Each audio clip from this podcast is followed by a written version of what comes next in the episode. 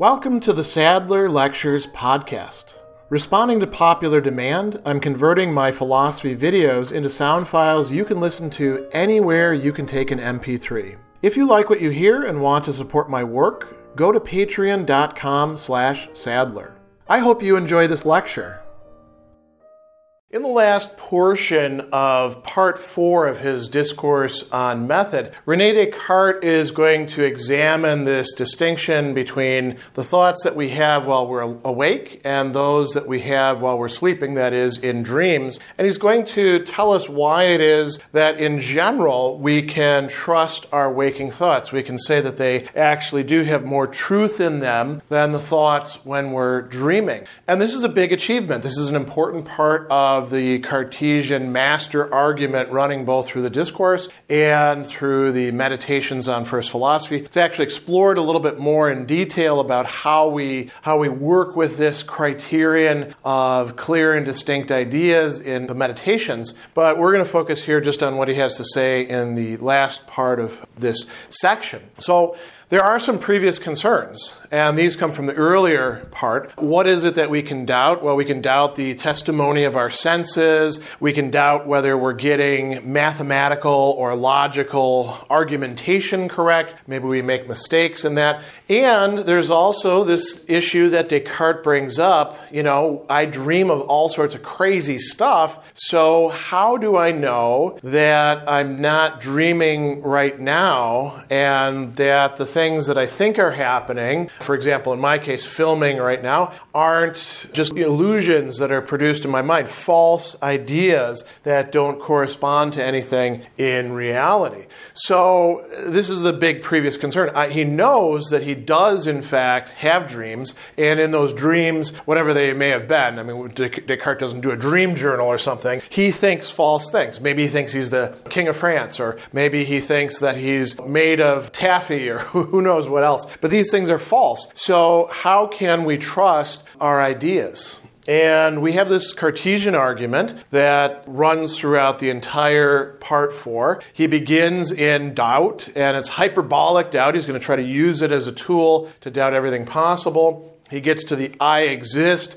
I am a thinking substance. I can doubt everything else, but I can't doubt my own existence because in order to do that, I have to think and there has to be something that's doing the thinking. And then he argues to God's existence and also the divine nature. And throughout this section, he has been using this criterion that whatever I conceive clearly and distinctly must be true. So I conceive clearly and distinctly that I think, therefore I exist. I also, you know, conceive that like my notion of God couldn't have just come from nowhere or from myself or something lesser than me, it has to come from something greater than me. All of that is making use of this criterion of clear and distinct conception of ideas. So it's not just that the ideas themselves are clear and distinct, it's also that my conception of them. The way in which they are being conceived or grasped is clear and distinct. And this leads to what's often called the Cartesian circle, because Descartes is going to argue based on God's existence and God's nature of being completely perfect, which means being completely good, that God would not create us in such a way as to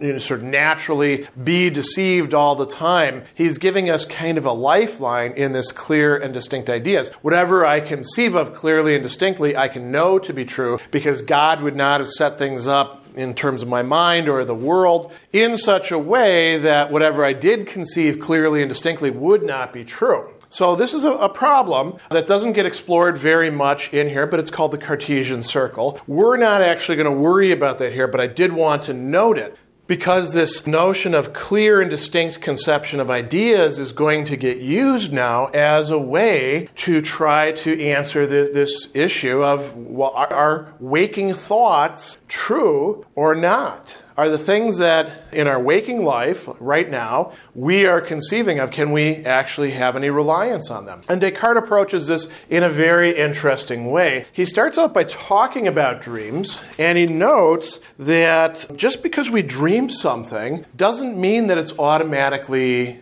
false. So if I dream that I'm made of chicken and I'm actually drinking a milkshake that's as big as the universe, okay, that, that's clearly got to be false, right? And we can make up all sorts of crazy stuff like that. But what if it's a geometric proof? What if it's some sort of logical reasoning? Is that false simply because it's being dreamed? Descartes says once the knowledge of God and of the soul has made us certain of this rule, about clear and distinct ideas about participating in truth. He says it's a simple matter to determine that the things we imagine in dreams should in no way make us doubt the thought of the, the truth of the thoughts we have while awake. Even if one should happen while sleeping to have some very distinct idea. Here he uses the case of a geometer discovering some new proof. The fact that he was asleep would not prevent it being true. So that's the criterion there. So long as it's a very clear, a very distinct set of ideas ideas that are connected together in the proof and you can replicate it and write it down or you know talk yourself through it once you awake it could be true you don't have to doubt it just because you dreamt it now, simply because you dreamt it doesn't mean that it's true. So you actually do need to sit down and go through it and see whether the thing that you feel to be true really is true. So there's an important thing there that Descartes sort of takes for granted that you'll know. What else does he say? What about things that we perceive, our senses? Like, you know, I've had dreams sometimes where I get up and I get dressed, sort of like I am right now, and there are physical sensations of, you know, the tightness of the clothing around, you know, parts of my body and colors when I look down and stuff like that if I'm dreaming, that's all false, right? Because I'm laying there in my bed, and unless I came home, you know, very, very late, I'm not laying in my bed wearing a tie and, and a shirt or anything like that, right? I've changed into something else. And, and Descartes, presumably, same, same sort of case. Should that make us doubt the perceptions that we're having right now? Descartes says no.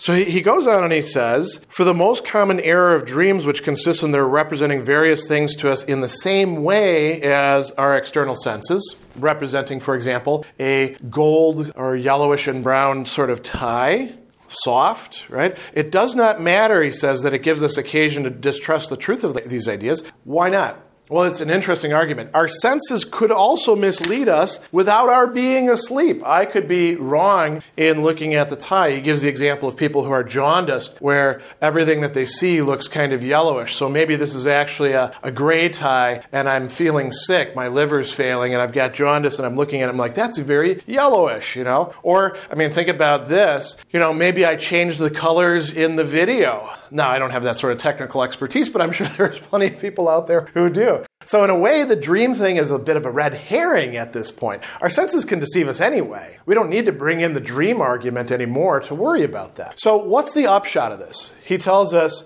we should have some trust in the truth of our waking thoughts. Not all of them necessarily, but we don't have to be stuck in hyperbolic doubt anymore.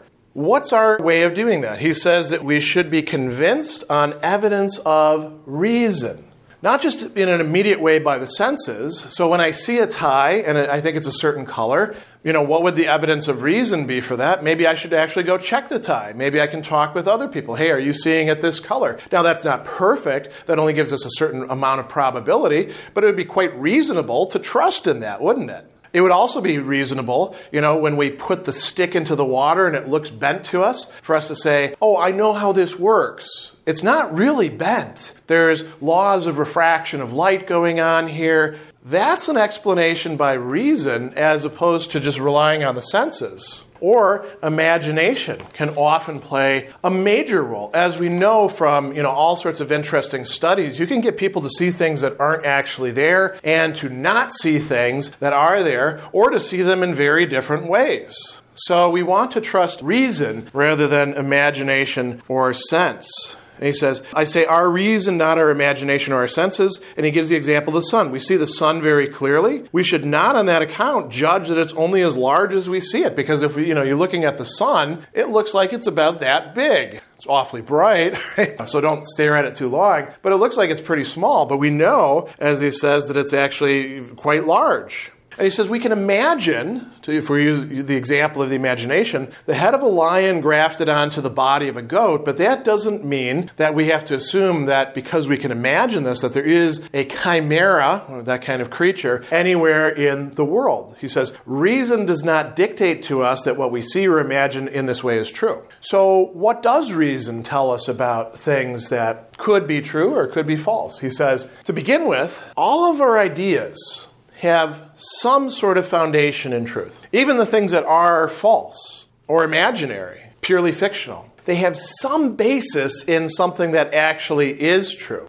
I can be deceived, I can have all sorts of illusions, but they draw upon, you could say, a stock of things that at some time, somewhere, were actually true. Now, ferreting out what's true and what's false, that's a bit more difficult, and Descartes' not going to try to do that right now.